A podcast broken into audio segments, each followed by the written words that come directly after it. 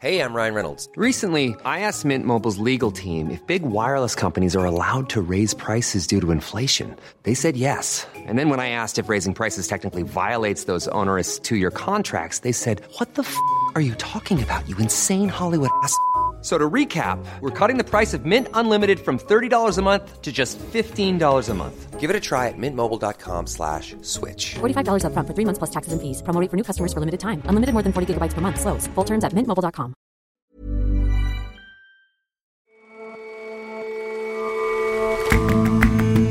Hello and welcome to The Intelligence on Economist Radio. I'm your host, Jason Palmer. Every weekday, we provide a fresh perspective on the events shaping your world. Plight of China's Muslim group, the Uyghurs, is now well known. But China's authorities are starting to squeeze another, more dispersed Muslim minority, the Huis. Mosques are being redesigned and Arabic script scrubbed from them. Many fear that further repression awaits. And knife crime in Britain is on the rise. The government is trying to spread a public service message that will reduce the violence, particularly among the young. But its plan to target fried chicken shops hasn't gone down well.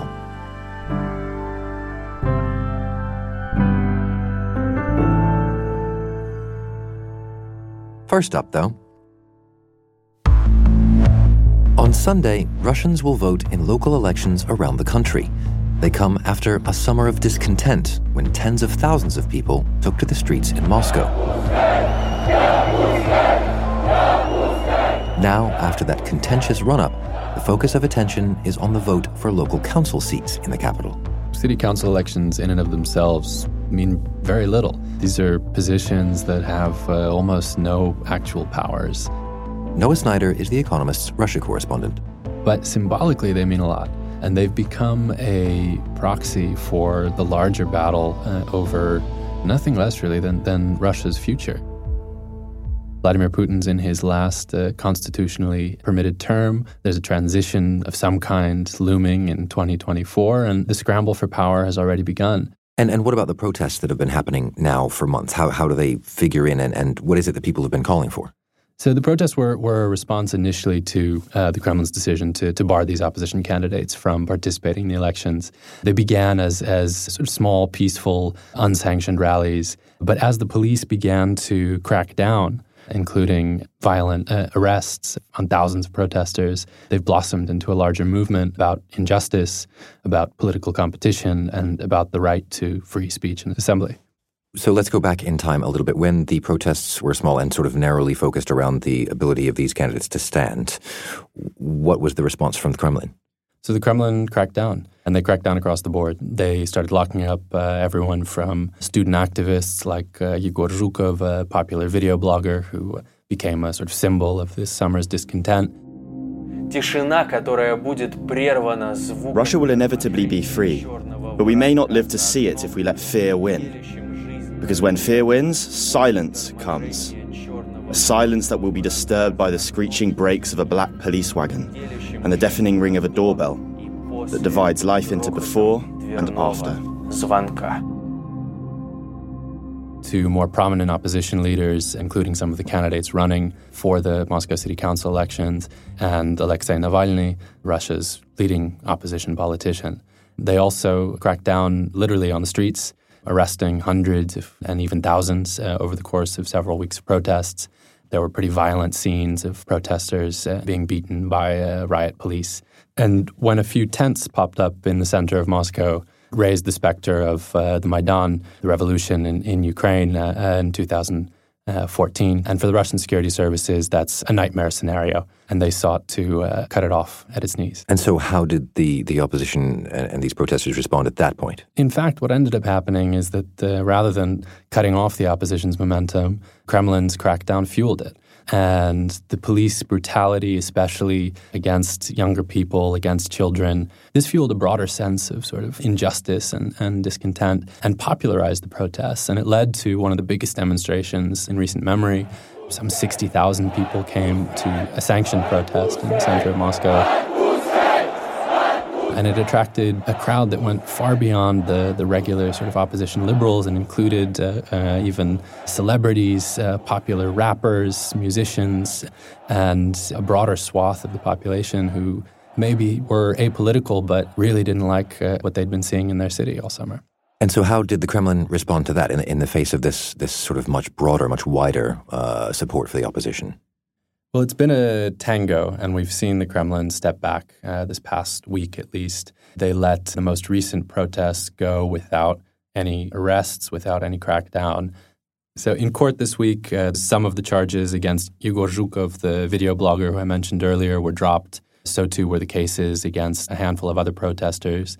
Yet at the same time, Another set of protesters received uh, sentences ranging from three to five years in prison for everything from essentially tapping a riot policeman on his helmet to posting an angry tweet about the families of security service members. So there seems to be some some uncertainty or some division even inside the Kremlin and inside the Russian power structures uh, about how to respond to this movement. And so what does that tell you then about the, the, the state of play between the, the Kremlin and, and the people, essentially? I think what this indicates, this summer of, of discontent and repression indicates, is several things. First of all, that the Kremlin's tools for dealing with the opposition are quite limited, and repression is the main tool they have. At the same time, the scope for repression is limited, which is to say that repression generates a response on the streets and it also generates discontent within the elite. But what does it tell you about what the, the people themselves want? Uh, in, if, if, if this is a hint as to what happens in the post Putin era, what do you think people are angling for here? Well, it's a, it's a tough question. It's one that many people in Moscow are, are scratching their heads trying to figure out. What we can talk about with more certainty are the broader shifts in public opinion that we've seen over the last year. Support for President Putin has been declining by, by all measures. Uh, trust, approval ratings, and the number of people who are who would like to see him remain after 2024. And that's fueled uh, in large part by a sense of, of, economic stagnation. The economy has been growing at a slow rate uh, for several years now. Real incomes, real disposable incomes have been falling or stagnant. And there's a sense of uncertainty about the direction of the country, about the Kremlin's vision for the future. The pension age has been raised, taxes have been hiked, but people aren't seeing the benefits of, of the Kremlin's policies. They're just feeling the pinch. And so, do you think that that kind of discontent is, is going to be manifest in any way in, in these local elections? I mean, what, what, what should we be looking out for? Well, one of the ways in the campaign itself that we've seen it is that uh, candidates from the ruling party, the United Russia Party, have essentially eschewed that label. They've been running as independents. They've been trying to hide their affiliation with United Russia because the popularity of the party has has fallen so far. So that's one early manifestation. And the second thing, in terms of the results to watch, is whether Alexei Navalny, the opposition leader's strategy of uh, what he calls umne or smart voting is going to work. And essentially, what he's been doing is encouraging people to vote for any candidate but the United Russia affiliated ones. So, if uh, Mr. Navalny's strategy looks like it's working and, and folks are casting ballots, uh, especially in Moscow, in the direction he's, he's urged them to, that would be another big sign that uh, this movement isn't going away. Noah, thank you very much for your time. Thank you for having me.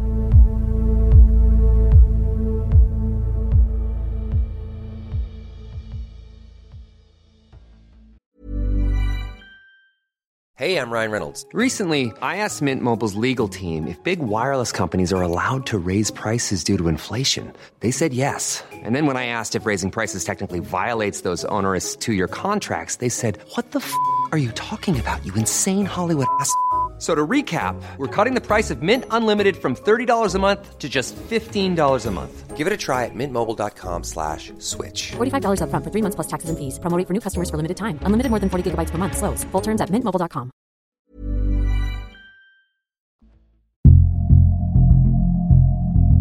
In China's far western province of Xinjiang, hundreds of thousands of ethnic Uyghurs have been rounded up and thrown into a vast gulag where they're being re educated. The Uyghurs are Muslims, but while in detention, they're made to learn Mandarin Chinese, swear loyalty to President Xi Jinping, and criticize or even renounce their faith. Now, another group, the Huis, are increasingly feeling the effects of the government's clampdown on Islam. our China editor, James Miles, visited a Hui community in Gansu province in western China to see how things have been changing. What you have is a capital city that looks like many other Chinese cities, but then you go a bit south of the city and you're in a different world. You're into what is often known as China's Mecca. Suddenly, you're in an area that is dominated by Islam, and you can see it in every village. Most of them have at least one, sometimes two, three, even four mosques. Huge, grand buildings. The village I went to, called Duanjiaping, has a large, extravagant mosque, like many others around it. But what's striking now is that scaffolding has recently appeared around the four minarets. And this is part of a government campaign to change the appearance of Islam in that particular part of China. What do they want to make the mosques look like? Well, in fact, in that part of Gansu province, they have come up with 20 approved styles for the building of mosques. And these are Chinese looking styles, and it means no more minarets, and instead small uh, structures much lower than the minarets with Chinese style eaves, and in the center of it, something that looks a bit like a Chinese pagoda. But as well as making this look distinctly more Chinese than the current building, I think part of the issue here is just the sheer height of the minarets. They want something that's much lower and less visible far and wide. They don't want religion to be quite so conspicuous.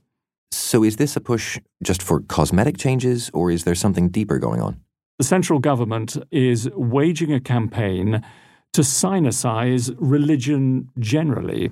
Sinicization is a term that the Communist Party has devised and which applies to an effort to change the way that Chinese religions that have strong foreign associations look and feel, essentially and to make adherents of those faiths primarily loyal to uh, the Communist Party of China rather than any outside foreign influence. And the two big ones are Islam and Christianity. So, in both of those faiths, we've seen over the past couple of years an intensifying effort by the authorities to make these religions appear more Chinese, in the case of Islam, to minimize the use of the Arabic language on shop fronts, and even, to some degree, to rewrite the scriptures of these faiths, to come up with new translations that better reflect the way the Communist Party sees the world, and also to spread Communist Party propaganda into these places of worship, to try and somehow integrate the teachings of these churches with what the party sees as core socialist values. So then, why this government clampdown? Why this government interest in messing with their religion now? Well, the Uyghurs have been the subject of particular official attention for some years now because of their long-standing grievances against uh, Chinese rule. Some of them have been waging a separatist campaign in that province. This has become interlinked with the global jihadist movement, and the Chinese authorities become uh, very afraid of the spread of militancy from elsewhere in the Muslim world into Xinjiang. And indeed, they say that some people from Xinjiang have made their way to conflicts in Iraq and Syria, and that some of them have been coming back. So there's a great deal of worry in Beijing about security in Xinjiang, and that's resulted in a huge escalation of repression there, the building of this gulag where some 1 million Uyghurs have been incarcerated over the last two or three years ostensibly in order to re educate them, to deter them from turning to militant forms of Islam. But meanwhile, the Huis have not received that kind of attention. They haven't been part of a separatist problem. They haven't been linked with any kind of terrorist activity. But we are now beginning to see a spillover effect of that repression in Xinjiang. And clearly, the Chinese authorities are worried about Islam in general, and the Huis are beginning to come into their sights. And so, how is this renewed attention going down with the Huis themselves? Well, there hasn't been much in the way of unrest among Huis. It's still a well integrated community that doesn't have any territorial ambitions, certainly, and doesn't feel itself as put upon by the Communist Party as many Uyghurs do in Xinjiang. But we are beginning to see signs of change. Last year, there was a huge protest in Ningxia, which is a province called a Hui Autonomous Region. And there, there was big unrest over the government's plans to tear down a mosque that happened to look too Arabic. In the end, the government backed down and agreed to at least put off its decision to do that. But the big question is how much further is the government going to take this? Will this actually result in much more severe curbs on the way people can practice their religion? And there are other aspects of the campaigns going on that are indeed causing a good deal of anxiety. Much tighter restrictions on who can go to mosques, nobody under 18, much tighter restrictions on those who teach or preach at mosques. Have they mastered Communist Party philosophy sufficiently? Are they giving uh, the right kind of sermons to people about core socialist values? And all of this, I think, is likely to make Hui's, who you could argue for a long time in China have been almost a kind of model Muslim minority, as the party sees it, but turn them into a group that is much more resentful. So I think we're seeing the beginnings of something that could lead to greater instability. And, and is there any worry that the resistance that the Hui's might put forth would take them out of that model minority category, put them perhaps more towards the situation that the Uyghurs face and the re education camps and all of that? I'd be very surprised if we see anything on the scale of the clampdown we've seen in Xinjiang. In other words, re education camps springing up everywhere and Huis being put into them without any sort of recourse to any kind of due legal process. But I think it's likely that the authorities will be paying much closer attention to Hui's than we've seen before. Among the 10 million or so Hui's of China, they can still count on regional differences, dialect differences, cultural differences of various kinds, ensuring that they don't coalesce as a big threatening problem for the Communist Party as they see the Uyghurs being. I think the Communist Party in this case will continue to benefit from a kind of divide and rule policy. James, thank you very much for your time. Thank you, Jason.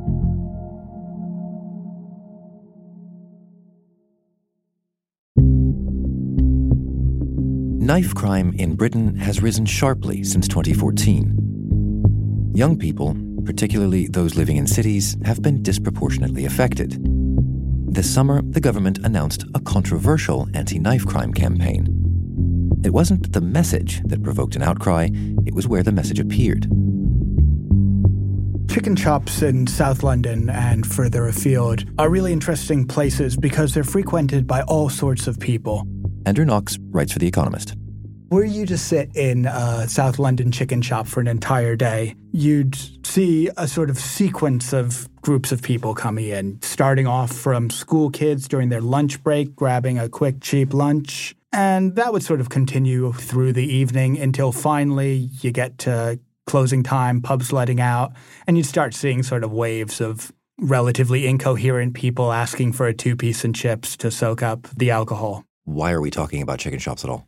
In mid August, the Home Office extended a campaign it's been running to try and counter knife crime among the youth by distributing 321,000 specially designed chicken boxes with hashtag knife free branding and a series of testimonials from people who have decided to put down their knives, so to speak. And they've distributed these boxes to uh, 210 chicken shops across London and various other cities in the hope of encouraging young people who might be involved in knife crime to reconsider their choices.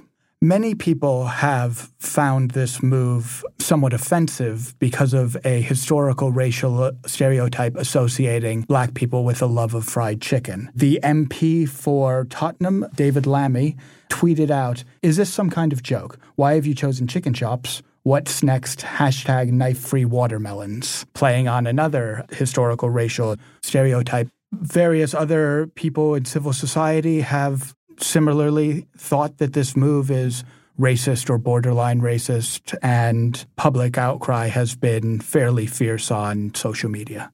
So, what is the, the, the government's defense there? What, uh, what is its sort of stated purpose for, for doing it this way? The rationale offered by the Home Office for this specific part of the hashtag knife free campaign was fairly limited. The hashtag knife free campaign is aimed at youths aged between 10 and 21. And according to the creative agency who came up with this part of the campaign, two thirds of chicken shop customers are aged between 16 and 24. So it's logical to assume that this was part of the Home Office's rationale. Aside from the age of people who frequently attend chicken shops, they also have a serious benefit, which is the dwell time of their customers.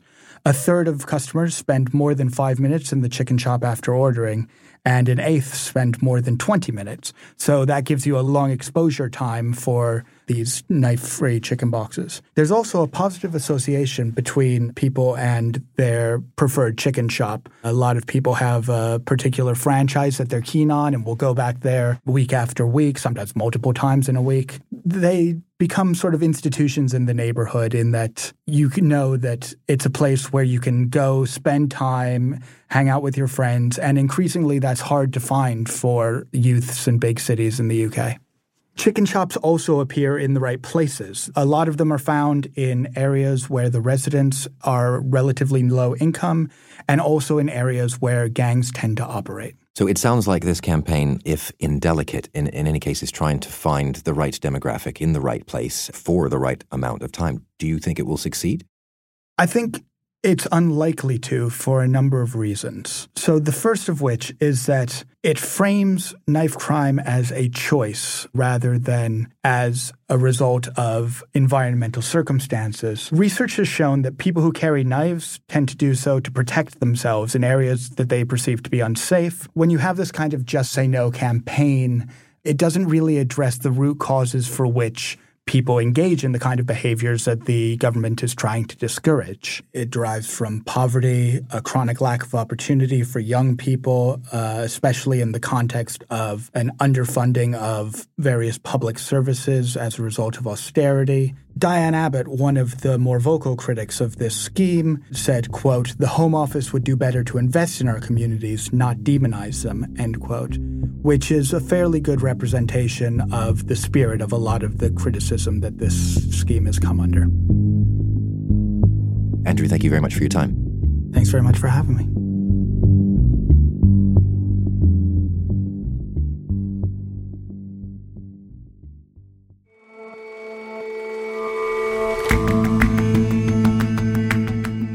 That's all for this episode of The Intelligence. If you like us, give us a rating on Apple Podcasts. And you can subscribe to The Economist at economist.com slash radio offer. 12 issues for $12 or £12. See you back here on Monday.